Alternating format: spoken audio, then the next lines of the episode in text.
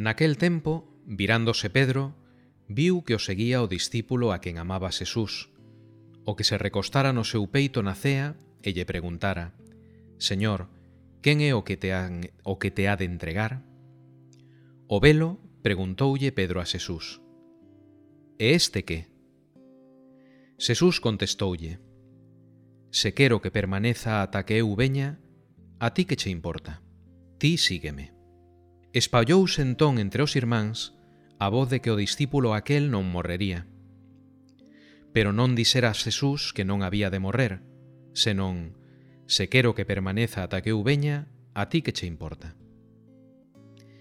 Este é o discípulo que dá testemunho destas cousas e o que as escribiu. E sabemos que o seu testemunho é verdadeiro. Hai aínda moitas máis cousas que fixo Xesús, que describilas unha por unha, coido que o propio mundo non podería contelos libros que se habían escribir. Hoxe escoitamos a conclusión de todo o Evanxeo segundo San Xoán. Esta escena conclusiva, a de Pedro preocupado polo apóstolo máis novo do grupo, ben puido ser debida á aparición de certos celos polo discípulo amado. A reacción de Pedro, maniféstanos que a maduración na fe nel e no resto dos discípulos vai a un paso máis lento do que cabería esperar. Pero a graza de Deus segue actuando.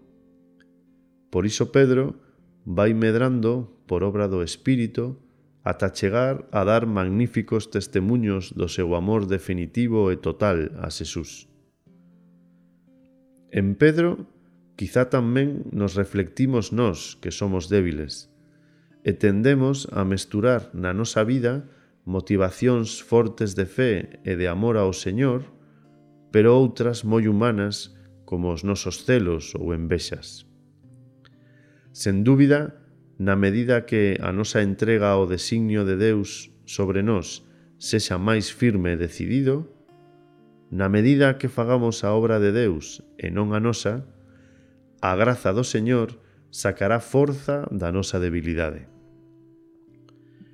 Pero despois desta escena, o Evanxeo de Xoán parece como se non acabase.